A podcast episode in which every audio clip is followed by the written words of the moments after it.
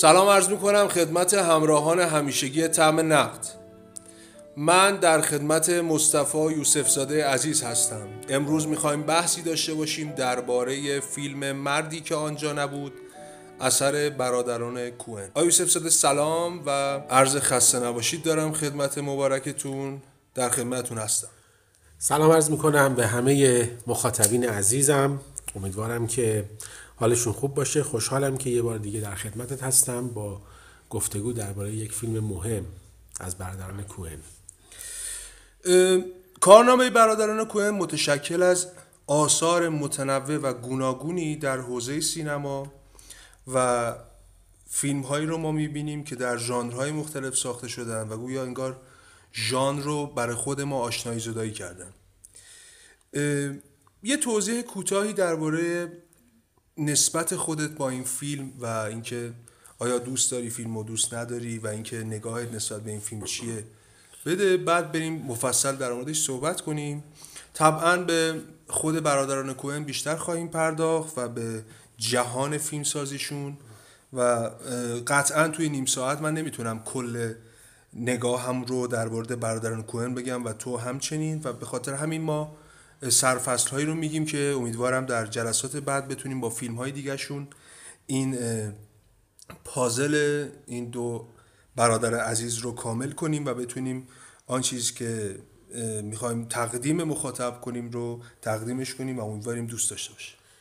بله. ببینید فیلم مردی که آنجا نبود می‌تونه مدخل بسیار مناسبی برای کسی باشه که می‌خواد وارد جهان کوهنها بشه. من از فیلم شروع می‌کنم آرام آرام وارد جهان فیلمسازی کوهنها میشیم که ببینیم که کوهنها با این کارنامه‌ای که تا الان دارن چیکار کردن که جزو کارگردانان بزرگ و مهم دنیای سینمای امروز هستند. عرض کردم که این فیلم مدخل بسیار مناسبی برای ورود به جهان کوهن هاست یعنی اون چیزی که در مورد کوهن ها گفته میشه از نوع روایتشون از جهانشون از پرداختن به انسان هایی که ظاهرا آدم های معمولی هستند. قهرمان های کوهن ها قهرمان های پیچیده ای نیستن قهرمان هایی یعنی مثل بقیه مردم. چنان که توی این فیلم هم اد کرین دو سه بار در طول فیلم میگه که هم از اون دیالوگ اول فیلم نریشن اول که راوی فیلم هم هست انگار داره میگه که منم مثل بقیه مردم یه آرایشگر ساده بودم. حتی آرایشگر اول نبودم. آرایشگر دوم بودم و کم حرفم حرف نمی‌زنم. و می‌دونی که در سالهای گذشته وقتی که از کوهنها پرسیدن که اگر بخواید یکی از کاراکترهاتون رو با خودتون به تعطیلات ببرید کی خواهد بود؟ گفتن ما بیلی باب تورنتون رو خواهیم برد چون کم حرفه و حرف نمی‌زنه. و این نشون میده که این کم حرفی و کم حرف زدن نه فقط یک ویژگی تیپیکال بلکه یک ویژگی شخصیتی است که در وجود این آدم گذاشته شده. آدمی که در یک شرایط عادی داره زندگی می‌کنه یه آرایشگر خورده پا و ساده است و از یک جایی تصمیم می‌گیره با پیشنهاد یکی از مشتری ها وارد یک قضیه‌ای بشه که خیلی برای او مخاطر آمیز خواهد بود. ببین اگر اینو به عنوان مبنا قرار بدیم در فیلم مردی که آنجا نبود دقیقا ما می‌تونیم به راحتی وارد جهان کوئن‌ها بشیم. یعنی از فیلم اولشون تا تصنیف باستر اسکراگز که شما می‌بینی که آدم هایی که درگیر داستان هستن آدم های ساده و معمولی که با یک تصمیم جهانشون دگرگون میشه. کلامتو قطع می‌کنم با اجازت می‌خوام در تایید حرفت بگم. اساسا شاید اگر یک بازخوانی داشته باشیم به صورت خیلی کوتاه تاریخ سینما رو از منظر شخصیت هایی که تو فیلم ها دیدیم گویا دیگه با شخصیت هایی طرف نیستیم که اصطلاحا پروتاگونیستن قهرمانن فعالن و کنش دارن و فارغ از اینا شخصیت هایی که تأثیر گذارن شما نگاه کنید در جویندگان فورد قطعا جان وین تأثیر گذاره در فیلم خوشه های خشم فورد هنری فوندا. در فیلم ریو براوو با جان وین. و و و این آثار متشکل از آدم های تأثیر گذارن که گویا فعلی رو انجام میدن که برای مخاطب یک قصه حماسی یا قصه ای که خودش رو در دل اون می‌بینه. ولی اون با کاراکترش شاید مترها فاصله داره و حتی جهانها و حتی هزارها شاید کیلومتر. اولین چیزی که به درستی اشاره کردی و من هم نگاهم همینطوره ما در فیلم های کوهن ها علل خصوص فیلم مردی که آنجا نبود با شخصیتی بازنده یا اصطلاحا لوزر طرفیم. و به نظر من یکی از ویژگی های بارز کوهن ها که اینها رو تبدیل به دو برادر شاهکار ساز می‌کنه. اینی که در مورد آدم های فیلم می‌سازن که در همین اطراف ما هن، در همین حوالیان و قصه ای شاید سرراست خیلی ساده ای دارن. ولی وقتی وارد دنیاشون میشیم می‌بینیم یک فیلسوف های لوزرن یعنی جهان رو دارن تفلسف می‌کنن از منظر نگاه شخصیشون. چه فیلمی رو نام ببریم از کوهن ها که لوزر نیست؟ لبوفسکی بزرگ می‌تونیم بگیم loser نیستن. زندگی لوین دیویس فارگو و و و و همینجور اگر فیلم هاشون رو نام ببریم حتی مثلا ای برادر کجایی؟ شخصیت های loser ی که دچار یک کنش و واکنشی میشن که این کنش و واکنش حالا صحبت خواهم کرد. باز اینها در تصمیماتی که می‌گیرن باز این تصمیم ها این دو عزیز رو به عنوان شاهکار ساز کرده. پس اولین جنبندی که در صحبت تو و من هست شخصیت هایی عناصر شاه پیرنگ تقلیل یافته یا حتی حذف عناصر شاه پیرنگ در مورد شخصیت و شخصیت بازنده یا اصطلاحا لوزری که می‌خوایم وارد ماجرای داستانش بشیم. من اضافه کنم به نکته که داری میگی.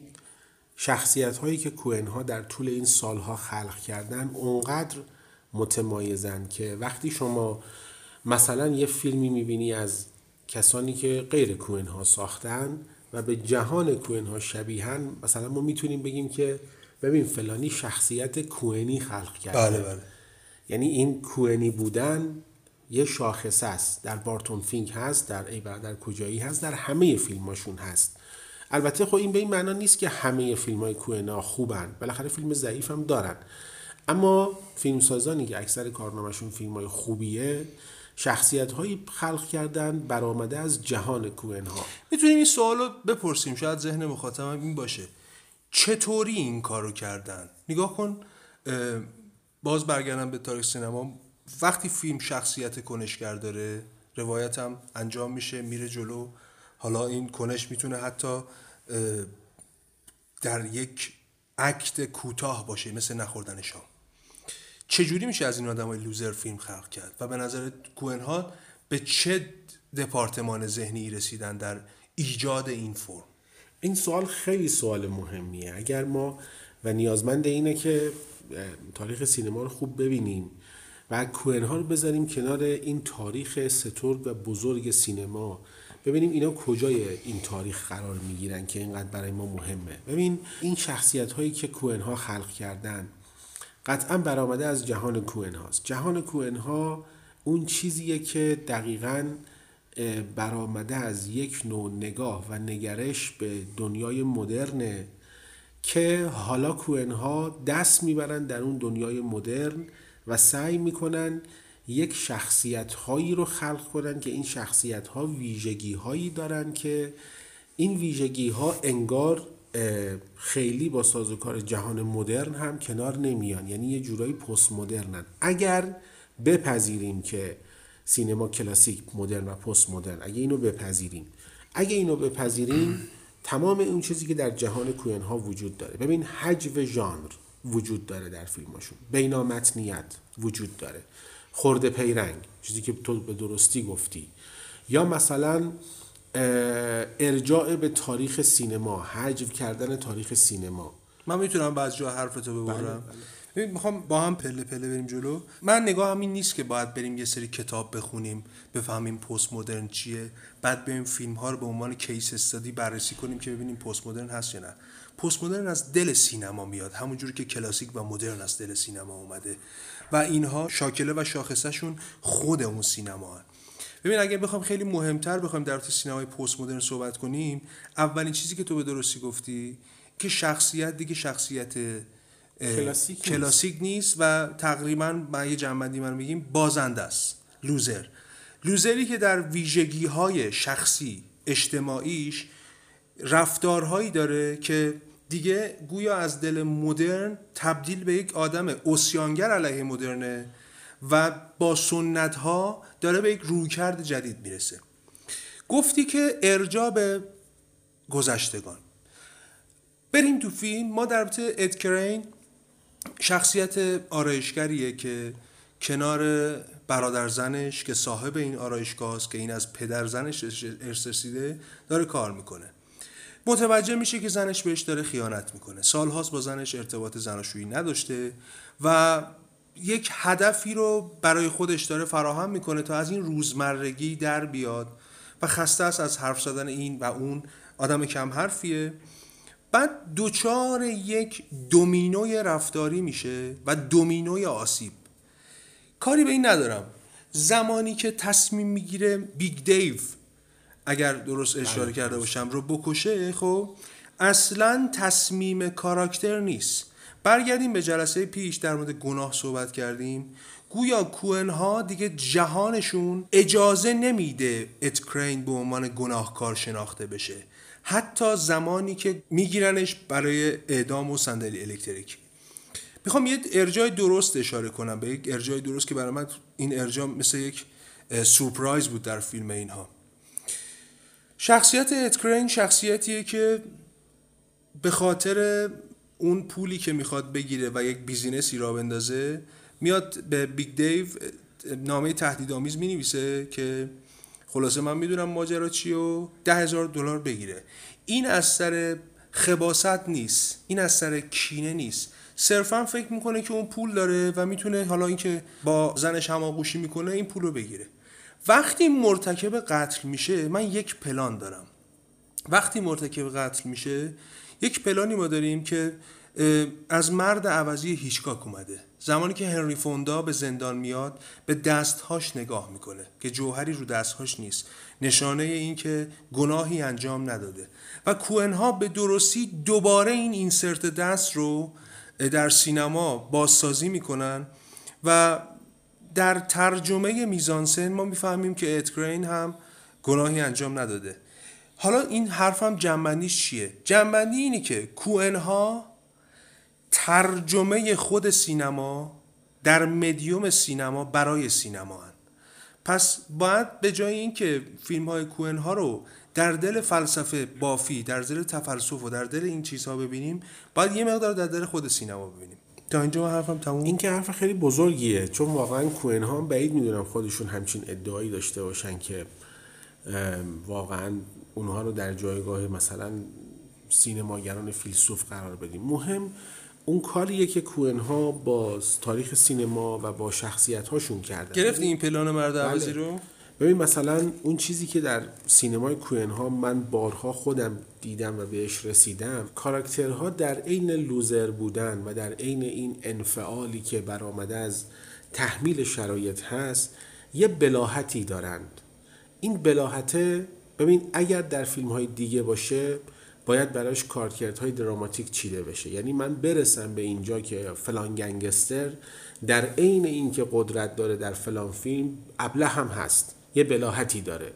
یا مثل خود تقاطع میلر آره. ولی اینجا در فیلم های برداران کوهن شخصیت ها این بلاحته جوری در سازوکار شخصیتی این کاراکترها نهادینه شده که میگم جزش شاخصه های سینمای کوهن هاست. یعنی یک جور یک برآمده از یک جهانی که این جهان تحمیل می‌کنه شرایطی رو به این شخصیت بازنده و در این حال که کنشش ابلهانه و سرشار از بلاحته و تبدیل می‌کنه درام رو به سازوکاری که شما در نهایت متوجه میشی که همه چیز در بس در یک سادگی خیلی عجیب و غریب داره اتفاق میفته. ببین واقعا ویژگی کاراکتر اون فیلم نام نویس در بارتون فیلم چیه واقعا؟ ما می‌دونیم که یه فیلم نام نویس لوزره که نمی‌تونه با استودیوها کار کنه ولی یه شرایطی براش به وجود میاد شرایط طوری به او تحمیل میشه و اون سکانس عجیبی که جان گودمن میاد توی هتل و اون آتیشی که اونجا اتفاق میفته یا مثلا درون لوین دیویس. واقعا ویژگی اون کاراکتر چیه؟ یعنی اینو میشه برد سر کلاس فیلمنامه نویسی بگیم آقا ویژگی این شخصیت رو بنویسید برای ما. ویژگی خاصی نداره. یه موزیسین لوزره نمی‌تونه این ور اونور کار کنه و هر جا رفته بالاخره شرایط بدی براش اتفاق افتاده. این کاریه که کوهن ها دارن با انسان معاصر می‌کنن. ببین انسانی که در این جهان داره زندگی می‌کنه انسانی که شرایط برای او تعیین می‌کنه که کنشش چی باشه. در حالی که در قهرمان کلاسیک کنش من قهرمان تعیین می‌کنه شرایط رو. من تعیین می‌کنم در فیلم جویندگان جان وین تعیین می‌کنه که اون دختر رو باید نجات بدیم. و در همه نمونه‌های کلاسیک. اما در اینجا تمام اون سازوکار فلسفی که در پست مدرن گفته میشه که به نظر من ملغمه ای از مقالات و چی و چی و چی هست اینجا کوهن ها میگن ببین شرایط تعیین می‌کنه که اد کرین یه نامه بنویسه به بیگ دیو و ما نمی‌دونیم اول نامه رو نوشته. که من می‌دونم تو با این زن رابطه داری. اگر می‌خوای این رابطه افشا نشه و این شعبه جدیدی که زدی نره روی هوا باید ده هزار دلار بدی. این بعد قتل در یه شرایط خیلی عجیبی اتفاق احمقانه در احمقانه ترین شکل ممکن. این در فارگو نیست در بارتون فینک نیست. می‌خوام در تایید حرفت و در ادامه حرفت بگم یه سکانس مسائل بزنم در اینکه گفتی به روایت میرسونن. آخه حرفای ما به این معنی نباشه که اینا سینما نیستن. ما داریم در ترجمه سینمایی صحبت می‌کنیم در مدیوم و اینکه اینا ما به ازای تصویر خلق کردن. زمانی که زنش رو از دست میده ادکرین پلیس مرتبه دوم میاد در آرایشگاه. گونه میزانسن چیده شده ما دچار تعلیق میشیم که فهمیده شد که این قاتله. خود ادکرین هم همین حسو داره. یعنی حس ما تلاقی می‌کنه یعنی چی؟ حس ما همون حس ادکرینه میگه بیا بریم یک نوشیدنی مهمونت کنم. اینا تا اونجا برسن حس ما دقیقا حس ادکرینه که گویا فهمیده شده که قاتله و ما نگران اتکرین میشیم. در صورتی که این گناهکاره و ما سمپات اتکرینیم چه اتفاقی میفته که این کمدی تلخ خلق میشه؟ میگه اونجا بهش؟ بعد حالا طرف اومده چی میگه؟ طرف میاد میگه که ببین اتکرین من خیلی برات متاسفم و همین حرفای همدردی. بعد میگه خانمت خلاصه بچه دار بود. در خندهدارترین حالت ممکن میزانسن قرار داره. چگونه؟ چون مخاطب منتظر دستگیری ادگرینه بعد یه دفعه میگن که زرد مثلا بچه داشته. مخاطب چی میگه؟ به جهنم. بعد یه نفس راحتی می‌کشه. بعد یه دفعه مواجه میشه با دیالوگ ادگرین میگه من سه سال اصلا رابطه نداشتم با خانومم. بعد از اون طرف این تزاهم حسی یعنی حس تعلیق آگاهی قتل توسط پلیس بعد از اون بر حس خیانت بعد از اون بر حس رهایی اتکرین. تزاهم و تلاقی این حسا به یک حس ثانویه می‌رسه و اون حس حس کوهناست که به نظر من در سینما کمتر دیده شده و در این سینما دیده میشه. خیلی آدم خواستن این حس ایجاد کنن و کمدی تاریک یا کمدی سیاه خیلی بوده. ولی به این جهانبینی نرسیدن. اینها آدمه رو می‌شناسن فقط آدم نیست شرایط هم می‌شناسن. می‌خوام بگم اون شرایطی که داری میگی همینه که تو رفتی تو کافه منتظری که بگیرن به عنوان قتل؟ مخاطبم این حسو داره دنبال می‌کنه. بعد طرف میگه که خب زن تو تو گالبوچی کافی حامله بوده. ببین اون خیلی مهمه ولی تزاهم حسیه نه حس خوشحالی رهایی قتل رو داری نه حس ناراحتی حاملگی اونو داری. گویا به حس ثانویه می‌رسی و اون حس حس کمدی کوهناست یه سکانس دیگه. در روز نهایی دادگاه همه نشستن که رأی دادگاه صادر بشه. برادر زن ادکرین پشتش نشسته و دائما داره غور می‌زنه که چرا اینا نمیان چرا قاضی نمیاد. بعد اون وکیل مجبور توضیح بده که آقا تا محکوم رو نیارن قاضی نمیاد. و قاضی میاد یه درگوشی با وکیل انجام میده. و کجا ما خبر خودکشی زن رو میشنویم؟ زمانی که تصویر یه چیز دیگه داره میده و ببین چهره ادکرین وقتی که بهش گفته میشه که یعنی متوجه میشه که زنش خودکشی کرده خیلی مهمه. یعنی دقیقا اون جهانبینی کوهنها در این اتفاق خودش رو بازنمایی می‌کنه. آدمی که قتل انجام داده زنش تاوان قتل رو می‌پردازه و آخر فیلم خودش به خاطر قتلی که انجام نداده محکوم به اعدام میشه. خب اینم به جهانبینی کوهن ها برمیگرده. اگر یکی دیگه از عناصر سینمای پست مدرن یا عناصر سینمای کوهن ها رو بخوایم نام ببریم اینی که روابط زیاد علت و معلولی نیست. یعنی دقیقا تاوان قتل ادکرین همون زمان نیست. شاید یه جا دیگه برای یه قتل دیگه است. و از ابتدای فیلم اگه نگاه کنیم بیگ دیو تاوان اون گذشته تاریک و خیانت رو داره میده. زن اد کرین فرانسیس مک دورمند تاوان داره میده. ولی تاوانهاشون ربطی به گناهاشون نداره. یعنی این خیانت کرده ولی به خاطر قتل خودکشی می‌کنه. این یکی یه کار دیگه کرده ولی به خاطر خود این تزاهم حسا خود این مزاحمت حسا برای هم. نگاه کن همون لحظه دادگاه که داری میگی دادگاه ما منتظریم که بیاد و اگر تبرئه بشه چه اتفاقی قرار بیفته و این. ما الان حسمون درگیر آزادی دادگاه و وکیل و ایناست. یه دفعه متوجه میشیم که چی؟ فرانسیس مکدورموند خودکشی کرده. اینجا حسمون درگیر ناراحتی فرانسیس مکدورموند نمیشه. ما خوشحالیم برای ادکرین بعد خندهدارترش لحظیه که وکیل ناراحته از بابتی که این پرونده شکست خورده. هیچ کس برای فرانسیس مکدورموند ناراحت نیست. این چه چیز بلاحت آمیزتر از این؟ این.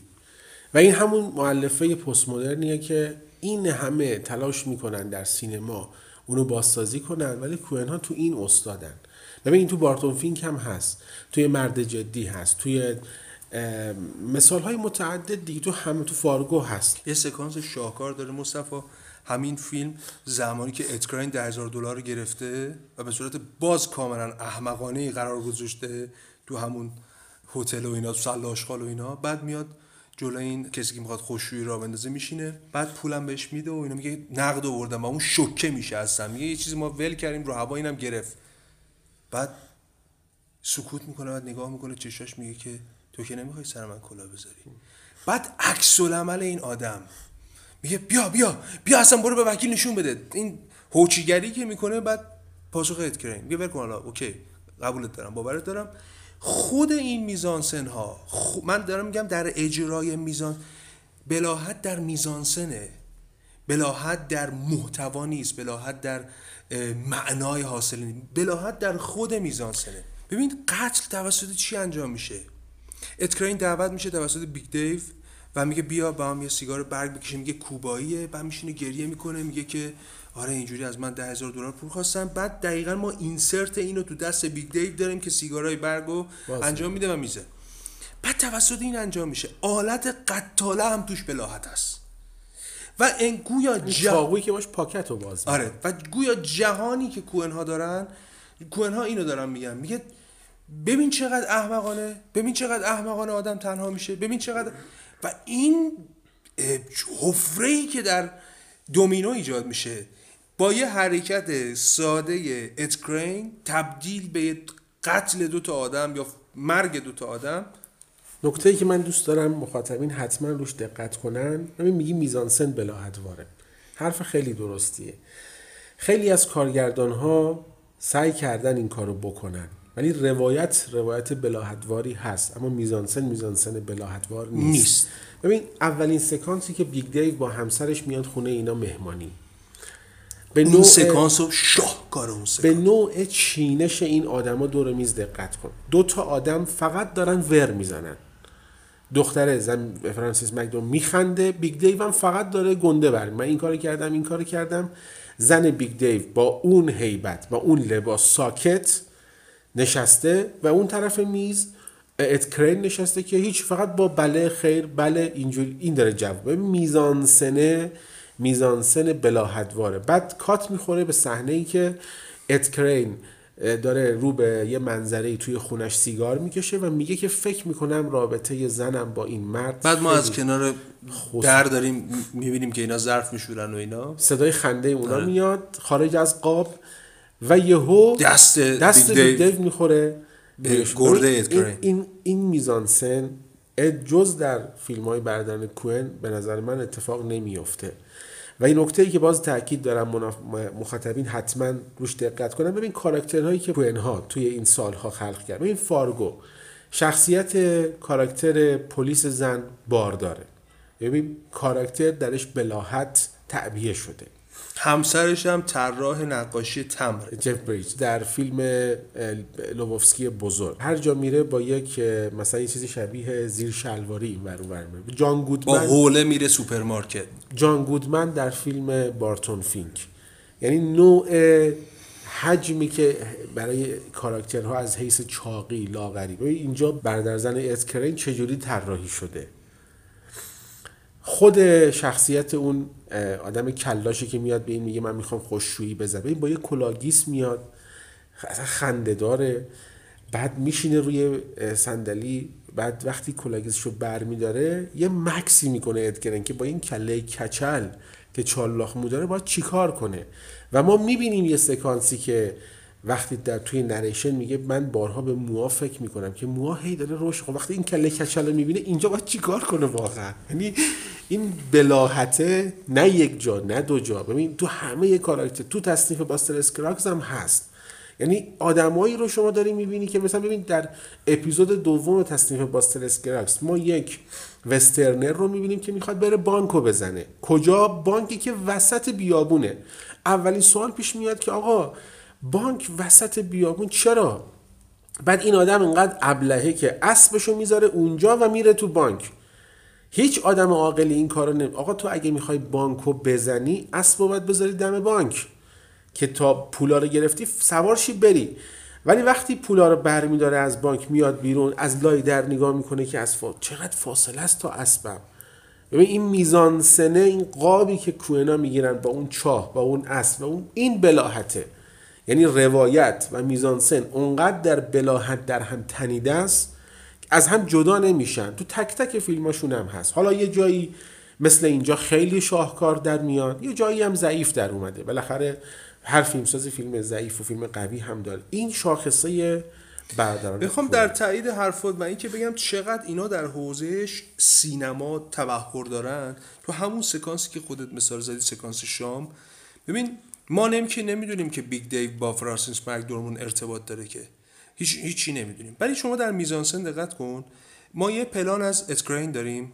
یه پلان خیلی ایستا و اینکه ادکرین طبق معمول داره سیگار می‌کشه و یک چهره بسیار خونسرد و سرد داره.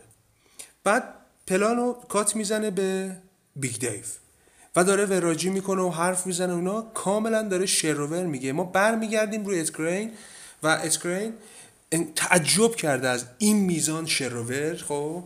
بعد کات می‌زنه به فرانسیس مکدورمند که با فشار شدید می‌خواد بخنده و تایید بیگ دیو بگیره. ما همه چی برامون لو میره.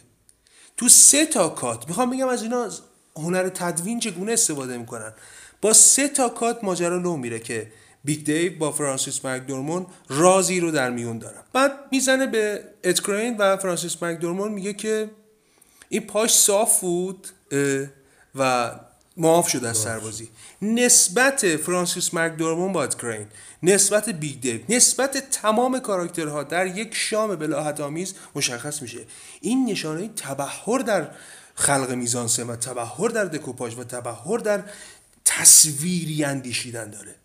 به قول تو بعد که میرن اون اتفاق رقم می‌زنن. می‌خوام یه چیز دیگه هم بگم که شاید اولش بعد می‌گفتیم. ببین این قصه رو ما یه بار خواهیم باز تعریف کنیم به صورت خیلی ساده داستان یک آرایشگر درجه دو می‌خوام بگم می‌خوام بگم اوستا نیست. درجه دویه که متوجه میشه زنش با رفیق خانوادگیشون رابطه داره و به صورت کاملا تصادفی از یک کسی که میاد آرایشگاه و میگه می‌خوام خوششویی بزنم یه اتفاق جدیده میترکونه اینا میاد به صورت تهدیدآمیز یک اخازی رو می‌خواد انجام بده به صورت ناشناس. بعد این تبدیل به پژواکه فکر کنم یک سنگ رو میندازی توی برکه و شروع می‌کنه این پژواک بیگ دیو کشته میشه. بعد فرانسیس مکدورمند به عنوان قاتل شناخته میشه. اینها رو بذار کنار. خود ادکرین رو بررسی کنیم. ادکرین دو بار تصمیم می‌گیره سری اقدامات انجام بده. یک ده هزار دلار از بیگ دیو بگیره بده به اون خشکشویی یک کار بسازه که گویا امیدی داشته باشه که از این ورطه روزمرگی از این ورطه رخوت در بیاد. وقتی اینجا تموم میشه فرانسیس مکدورمند میمیره بیگ دیو میمیره اون ده هزار دلار دزدیده میشه بعد به صورت باز هم تصادفی. این عنصر تصادف هم در سینمای کوئن ها بسیار بسیار قابل اعتناست. تو خود فارگو به صورت تصادفی اون ماشین رو پیدا می‌کنن. به صورت کاملا تصادفی چه اتفاقی میفته امیدوار میشه به یک موسیقی که توسط یک دختری زده میشه. ما امید دوم ادکرین رو چگونه می‌بینیم؟ میاد با اسکار جانسون صحبت می‌کنه میگه ببین تو رو من تمام هزینت رو میدم تو بیا برو پیش فلان استاد ادامه بده. گویا امید رو داره در دل یک شخصیتی غیر خودش می‌بینه و به خاطر این داره تلاش می‌کنه. کجا ادکرین دیگه به فروپاشی عصبی می‌رسه؟ شخصیت خونسرد کم حرف یه جا به فروپاشی عصبی می‌رسه. زمانی که استاد پیانو میگه این خانوم خیلی خوبه خیلی ملو و فلان ولی هیچ وقت یک هنرمند نمیشه چون انگوش با احساس و اینا بعد تو این ماشین نشستن. باز این تزاهم حس رو نگاه کن. اتکرین دنیاشو از دست داده. نه صرفا معلم پیانو نه صرفا موسیقی اسکارل جانسون نه صرفا پیانو زدن. دنیاشو از دست داده و برای بار اول به فروپاشی عصبی می‌رسه و شروع می‌کنه فوش دادن معلم پیانو.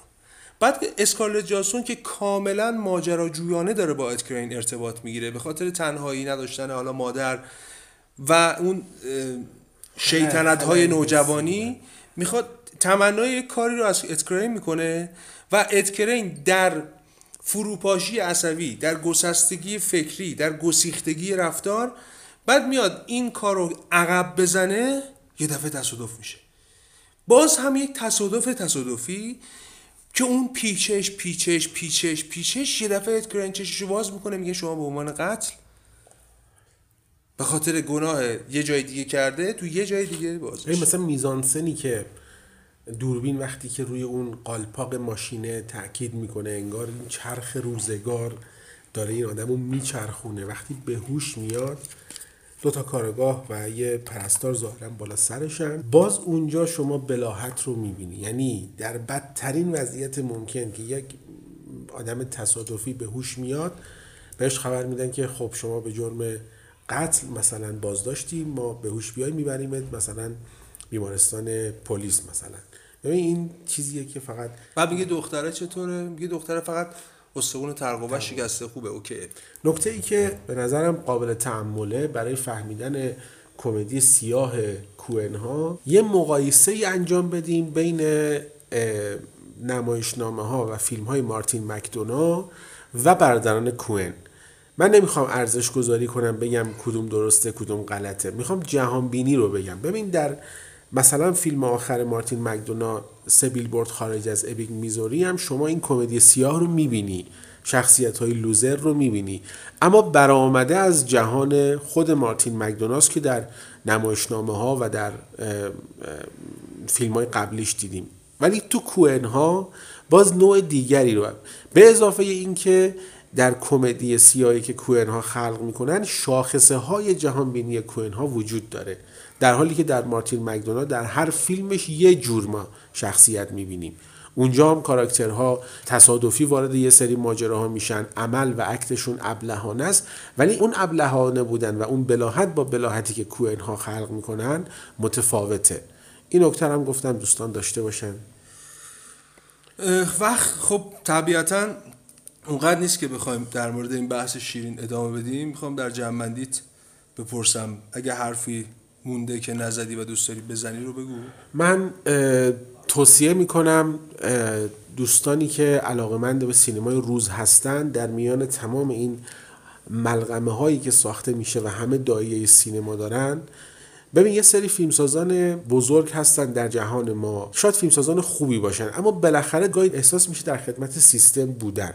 ببین اسپیلبرگ با تمام عظمتی که داره بالاخره می‌دونیم که سازوکاری که در هالیوود داره مال اسپیلبرگه یا بقیه. اما یه سری فیلمسازا هستن مثل دیوید لینچ مثل جیم جارموش مثل هال هارتلی مثل برادران کوئن. ببین طعم مستقل بودن. می‌دونی فیلماشون هم خیلی کم خرجه مثلا وقتی مصاحبه های اینا رو می‌خونی پیشنهادهایی که به بازیگران میدن. مثلا ببین آقای جورج کلونی سر صحنه سپادشاه بوده ظاهرا. اینا رفتن حضورا فیلمنامه رو دادن به جورج کلونی. جورج کلونی می‌دونسته که این برادران سینماشون چجوریه. حتی نخونده قبول کرده. و اینو حتما دوستان براش یه پوشه ویژه باز کنن روش تعمل کنن. اگه از سینماگران مستقل صحبت می‌کنیم حتما کوئن ها رو در نظر داشته باشن. و نکته دیگه که حیفم میاد نگم کوئن ها یک فیلم بردار خیلی بزرگ دارن. اونم آقای راجر دیکنزه. بله استاد راجر دیکنز. که, که به- پلان های شاهکار مردی که آنجا نبودم به نظر من حتما نباید. از تاثیر راجر دیکنز و رابطه رفاقتی که با کوئن ها داره. ببین بعضی سینماگران در دنیا هستن که وقتی میرن سراغ عوامل سینمایی اون کسی که بهش پیشنهاد کار میشه یه جور بر خودش افتخار می‌دونه. مثلا کوئن ها اینجوری و من شنیدم که حتی ستاره های سینما و عوامل سینما یه تخفیف ویژه هم در دستمزدشون برای اینها میدن چون که برای وودی آلن اینجوریه و یا برای لینچی یه افتخاره. من در کارنامه هنریم یک کار با برادران کوئن دارم. یک کار مثلا با وودی آلن دارم. از تاثیر راجر دیکنز حتما قفلت نکنیم. به نظرم کوئن ها خیلی به این فیلم بردار بزرگ مدیونن که ما سال گذشته فیلم 19 رو داشتیم ازش و اون به نظرم شگفت انگیز بودن تصویر اون فیلم باز مدیون راجر دیکنز. خیلی ممنون. می‌خوام در جنبندی عرایزم بگم اینها حتی با اسپیلبرگ هم کار می‌کنن تأثیر می‌ذارن روش. سکانس گفتگوی تام هنگس با خانوادهش در پل جاسوسان رو نباید نادیده گرفت که کاملا مشهوده.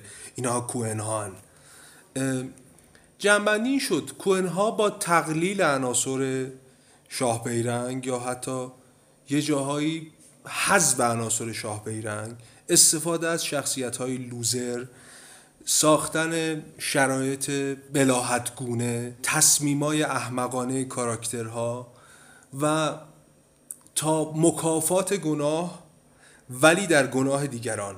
یعنی گناهی که تو انجام دادی مکافات میشی. لذا حتما این مکافات در همون زمان جرم نیست.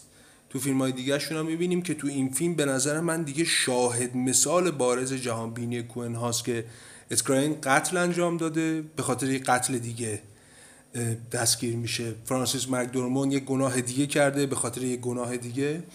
گویا اینا به روابط علت و معلولی با جهانبینی خودشون اعتقاد دارن. حتما به خاطر همون گناه در همون زمان. اینا حتی بازسازی هاشون هم کوهنیه. فیلم شهامت واقعی رو قبلا وسترنش با بازی جان وین ساخته شده. اما شهامت واقعی کوهن ها باز کوهنیه. یعنی جف بریز اون فیلم یه چیز کاملا متفاوت با آدم جان وین. آره با جان وین شهامت واقعی اون فیلم کلاسیک و وسترن باز متفاوته. یعنی این کاراکتر یه کاراکتر کوهنیه. در پایان قسمت سوم رادیو اینترنتی تمام هستیم. ممنونم از مصطفی یوسف زاده که وقت شریف عزیزش رو اختصاص به من داد و من در خدمتش بودم. امیدوارم که این گفتگو و گپ جذاب برای شما هم جذاب بوده باشه و درخواست من اینه که همیشه همراه تمام نقد باشید.